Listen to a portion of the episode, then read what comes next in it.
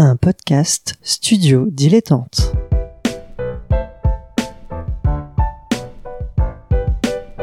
Donc ce que vous proposez comme d'habitude, c'est de la poudre de perlimpin. La République, c'est moi, et je ne me laisserai jamais entraîner par un opportuniste dans cette voie-là.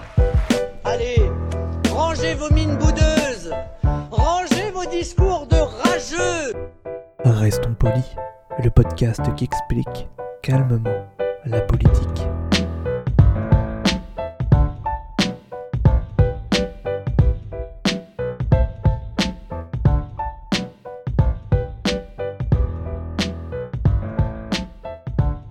Bonjour à toutes et à tous, certains l'auront peut-être compris en entendant ma voix en tout premier, mais oui, cette semaine et la semaine suivante, Adrien n'est pas là et moi, Nemo, je suis tout seul pour animer Restons Polis. Alors c'est pas très grave, ça sera un petit peu un monologue pour ces deux semaines, mais sachez quand même que Adrien et moi avons défini les sujets ensemble, mais qu'en revanche, le traitement m'en est réservé. Alors si vous découvrez Restons Polis, c'est exactement comme le dit le générique d'ouverture, on est là pour expliquer la politique de la manière la plus pédagogique, la plus posée possible, en essayant d'éviter les polémiques et les petites phrases qui n'auront pas vraiment d'importance le lendemain où elles auront été prononcées.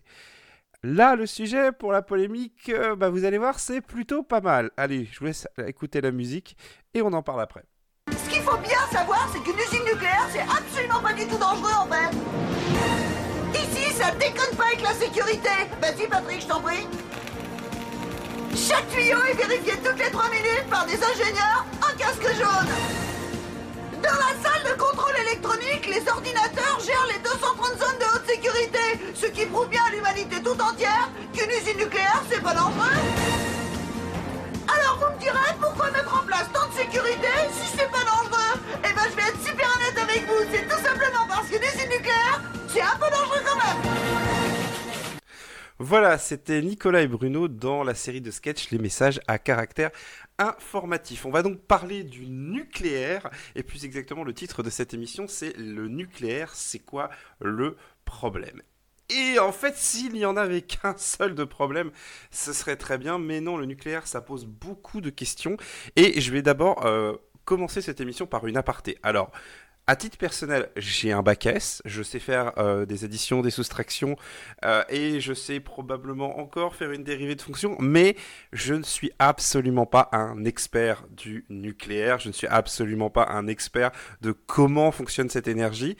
Je vais juste, en tout cas, essayer de vous parler de l'aspect politique de la chose, parce que le nucléaire, c'est un sujet scientifique, c'est un sujet d'énergie, mais c'est surtout une matière très inflammable en termes de politique.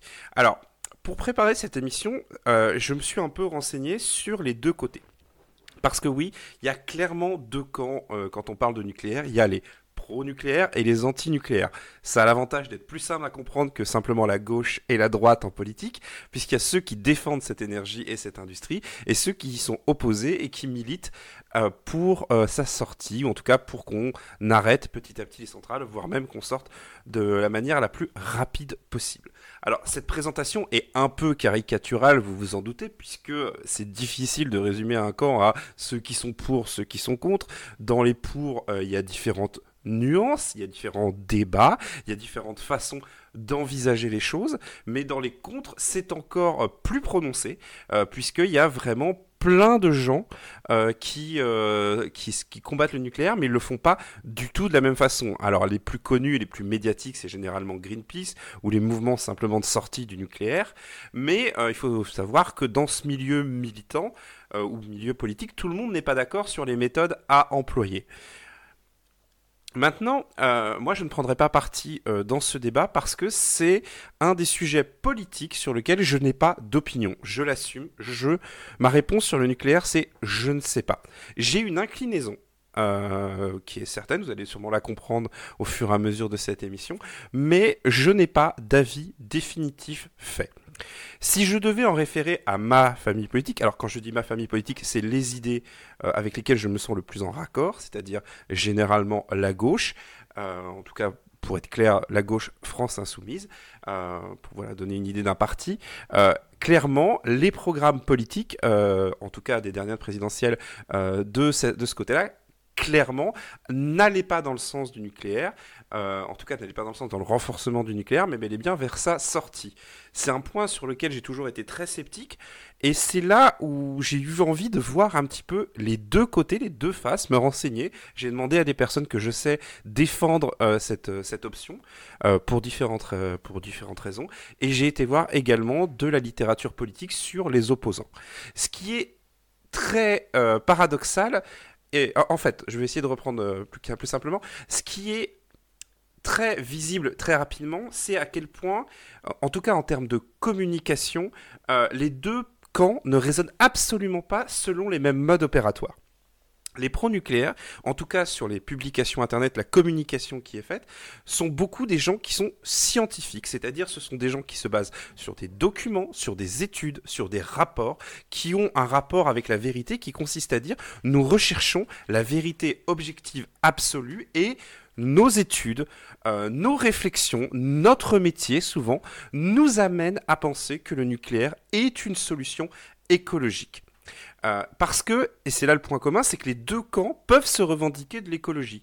C'est-à-dire que le mot est parfois pour certains pro-nucléaires, on va dire, un peu teinté d'idéologie gauchisante, voilà, de leurs opposants, donc ils ne sont pas trop à l'aise avec le mot, mais certains disent carrément, mais non, le nucléaire, c'est une énergie écologique, c'est une énergie qui produit peu de CO2, et c'est une énergie sur laquelle on met beaucoup d'argent pour travailler, sur laquelle on met beaucoup d'argent pour essayer de résoudre les différents problèmes et diminuer le risque, et c'est une énergie qu'il faut donc conserver, encourager, et la France a raison, puisqu'on est un pays dans lequel l'énergie nucléaire est très développée, et en tout cas c'est quelque chose de très puissant, à la fois en termes de discussion, et disons-le, de lobby et d'argent, tout simplement, et ces gens-là sont plus ou moins fiers, en tout cas, de voir cela développer, et ils sont effrayés par le développement des mouvements anti-nucléaires qui consistent pour eux à provoquer une catastrophe écologique. Voilà, ça c'est. Mais leur raisonnement est principalement scientifique, avec des documents, avec des études, comme j'ai dit. Donc c'est un camp qui, lorsqu'il est contesté, a beaucoup de mal à comprendre la logique politique qui est souvent mise en avant dans l'autre camp, je vais y venir, puisque c'est un camp qui vraiment se pose beaucoup la question des faits, de la vérité, et a l'impression, ou en tout cas parfois même la certitude, d'être du côté non pas du bien, mais du juste. Pas du juste au sens c'est juste, c'est genre c'est équitable, mais du sens du juste, j'ai les faits avec moi. Par exemple, si vous regardez un ciel bleu, le bien, ce serait dire que c'est bien que le ciel soit bleu. Le juste, ce serait dire le ciel est objectivement de couleur bleue. Donc voilà. Donc c'est pour ça que la contestation a parfois, le dialogue a parfois beaucoup de mal à se faire. En ce qui concerne les opposants, comme je dis, on est beaucoup plus dans de la politique. On voit Greenpeace, par exemple, qui est certes une association, mais qui a une action politique. On retrouve, bien entendu, le principal parti écologiste en France, qui est Europe Écologie Les Verts. On retrouve des mouvements associatifs, militants, qui appartiennent très souvent à la gauche, voire même à la gauche de la gauche, si on pourrait qualifier ça comme ça. Et cette logique est différente. C'est-à-dire que on retrouve un peu l'idée qu'en politique, l'essentiel, c'est pas d'avoir raison, c'est pas d'avoir forcément les faits pour soi, c'est de convaincre. Alors, je ne dis pas que ces gens-là ne sont pas persuadés, comme l'autre camp, d'avoir une partie d'être juste dans leur analyse, mais on retrouve beaucoup moins cette, comment dirais-je, pas cette obligation, mais cette volonté d'absolument mettre en avant des rapports, etc., des études, mais bel et bien, ils ont plus la volonté de convaincre, c'est-à-dire de vous dire, voilà, nos arguments, c'est ceci, ils mettent en avant des problématiques de futur, et évidemment, on pense tous aux accidents nucléaires, et l'argument de Fukushima ou d'Hiroshima revient très régulièrement, et il y a une espèce d'a priori chez ces gens-là, comme quoi la sortie du nucléaire n'est pas négociable. On retrouve ça, parce que j'ai visionné, notamment, il y a eu des débats publics qui étaient organisés autour des énergies nucléaires, et ces débats n'ont pas pu avoir lieu parce que, clairement, des personnes militantes venaient et déclamaient, disant « Nous, on sait la sortie ou rien, on ne veut pas débattre de la sortie », ce qui est totalement respectable, hein. D'ailleurs, si vous avez une opinion qui est que pour vous, la sortie du nucléaire est un impératif, effectivement, il est beaucoup plus honnête de dire « Nous, on veut la sortie et on ne veut pas débattre d'autre chose » parce qu'au moins, on sait de vous parler. Et ces gens-là, c'est très facile d'identifier d'où ils parlent. Et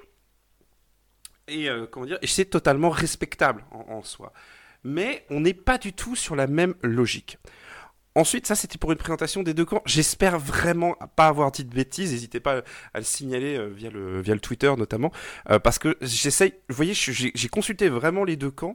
Alors, pour être tout à fait honnête, le camp pro-nucléaire m'a sans doute plus convaincu que le camp anti, parce que ils ont une logique qui est assez similaire à la mienne, c'est-à-dire que le fait de produire des documents, de produire du contenu à...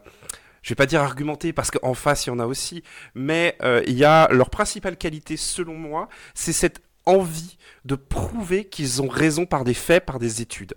Et ça, c'est quelque chose qui me parle énormément. Et par contre, bah, leur gros défaut, c'est qu'ils n'ont pas la qualité de communication de leurs adversaires. Mais c'est quelque chose sur lequel je suis beaucoup moins sensible, en fait.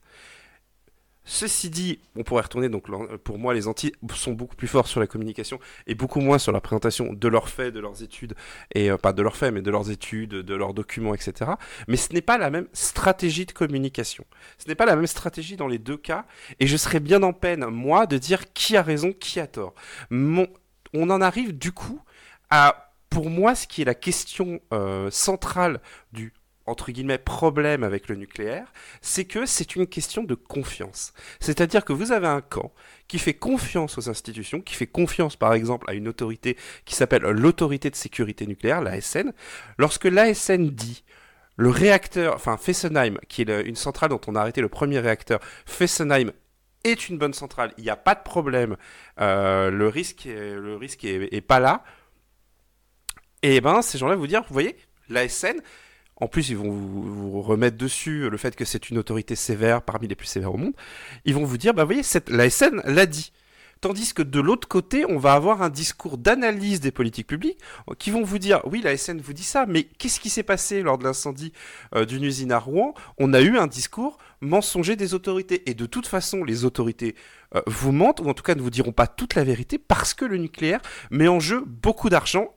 Parce que c'est vrai, hein, le nucléaire met en jeu beaucoup d'argent et qu'il est très puissant. On y reviendra notamment dans notre émission de la semaine prochaine, je tease un peu, mais notre Premier ministre a notamment travaillé pour le nucléaire. Et les débats sur le nucléaire sont généralement politiquement assez bloqués. C'est-à-dire que le lobby du nucléaire est quelque chose de puissant. Est-ce que c'est quelque chose de puissant au service d'une vraie industrie indispensable pour le pays ou au contraire d'un véritable danger? Encore une fois, je ne peux pas me prononcer. Mais on en revient à ce problème de confiance. Le nucléaire, sur cet aspect du problème, on en revient à vraiment, est-ce que j'ai confiance en l'autorité ? Est-ce que ce qu'on me raconte est vrai ? Est-ce que je veux bien le croire ? Là, on est actuellement, le jour où j'enregistre, on est le 26 février. Il y a la crise du coronavirus, on est en plein dedans. Et la question, si jamais... pour le traitement de ce genre de choses, c'est est-ce que je fais confiance aux autorités ou pas ? On en est un peu là, on commence à avoir un peu cette musique là. C'est pas pour dire que ceux qui n'ont pas confiance aux autorités pour dire la vérité sur le nucléaire ont tort, ou que ceux qui ont dit « Regardez, les opposants sont idéologiques, ils n'ont aucun fait, dans la réalité, le nucléaire c'est quelque chose de bien », ont raison aussi. Voilà, c'est très difficile de pas prendre parti, et parfois même, je dois dire que c'est quand même très difficile de pas avoir envie de prendre l'un pour taper sur l'autre, parce que d'un côté comme de l'autre, il y a quand même beaucoup, on va pas dire d'agressivité, mais de détestation, parce que le débat dure depuis très longtemps. Donc voilà, le nucléaire, c'est un sujet complexe, et la seule chose sur laquelle je peux vous encourager, c'est d'aller regarder les deux camps. Je l'ai fait, alors ça n'a pas forcément changé grand-chose à mon opinion, ça a peut-être un peu bougé l'aiguille, mais je trouve que c'est une démarche intéressante, parce que déjà, on apprend plein de trucs, en termes scientifiques, et en termes politiques, c'est très intéressant de voir à quel point la raison politique, la logique politique n'est absolument pas la même que la logique scientifique. La politique est une science, mais ses conséquences, elles, ne peuvent pas être déterminées par des calculs. Donc, comme je disais tout à l'heure, en politique, avoir raison, ça ne compte pas. Ce qui compte, c'est convaincre. Et toute la question est là. Est-ce que le nucléaire convainc encore, au-delà des faits, au-delà des chiffres? Les chiffres sont là pour aider à convaincre, mais un bon chiffre ne fera jamais la décision. Et c'est quelque chose dont il est assez aisé de comprendre que quelqu'un qui a une pure logique scientifique ait du mal à accepter. Donc voilà, on est sur un problème complexe. On a beaucoup de renseignements qui sont là. Il ne faut pas hésiter à aller voir les milieux militants des deux côtés, parce que c'est un débat passionnant, et c'est pas un débat sur lequel vous devez... Enfin, on est forcément raccord avec sa propre famille politique, et surtout, là, j'ai dû le présenter en 15 minutes, et je vais m'arrêter là, mais c'est un débat dans lequel il y a énormément de nuances. Je mets un dernier exemple pour dire à quel point la question de la confiance est centrale. Sans mauvais jeu de mots, voilà, c'était pas fait exprès, mais il y a un indicateur des incidents qui existe pour... en gros, les centrales rapportent les incidents qui arrivent avec un niveau de gravité qui va de 1 à 7. Spoiler, vous voulez pas qu'on atteigne 7, grosso modo.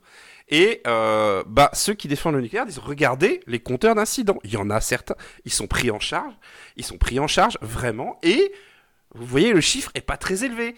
Donc, il y a quand même... Le risque est mis sous, et le risque est contrôlé. Et de l'autre côté, ils vont vous dire, oui, mais est-ce que tous les incidents sont déclarés ?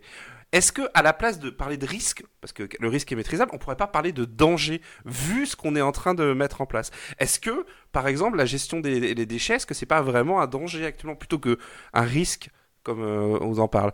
Et est-ce que, dans ces chiffres, dans ces analyses d'incidents ou de risques, on prend en compte les travailleurs ? Parce que il y a la réalité sociale également. Il y a les gens qui travaillent dans le nucléaire pour l'industrie, mais il y a également toute la sous-traitance, les petites mains. Est-ce que ces gens-là sont pas en danger et on le sait pas ? Ou alors est-ce que non, c'est pas possible, c'est tellement sécurisé que voilà, c'est... Donc c'est vraiment des tas de questions qui arrivent en jeu et la clarté est vraie, arriver à avoir quelque chose de clair est vraiment difficile. Je pense qu'on y reviendra dans cette émission, je ne veux pas parler au nom d'Adrien, et là, encore une fois, je parle vraiment comme mon nom sur ce que j'ai fait, mais je pense qu'on pourra y revenir, et peut-être avec Adrien, avoir une discussion plutôt que ce monologue. Voilà, en tout cas, j'espère que ça vous a plu, et que ça vous aura donné des pistes de réflexion. J'espère avoir pas trop dit de bêtises, parce que quand je suis un peu en roue libre comme ça, c'est un petit peu complexe. Mais en tout cas, on se retrouve la semaine prochaine pour un nouveau Restons Polis. Et j'ai pas de citation de la semaine parce que je m'appelle pas Adrien, que je fais pas bien mon travail. Du coup, je reprendrai celle-ci en politique, avoir raison, n'est rien convaincre et tout. Voilà, à la semaine prochaine.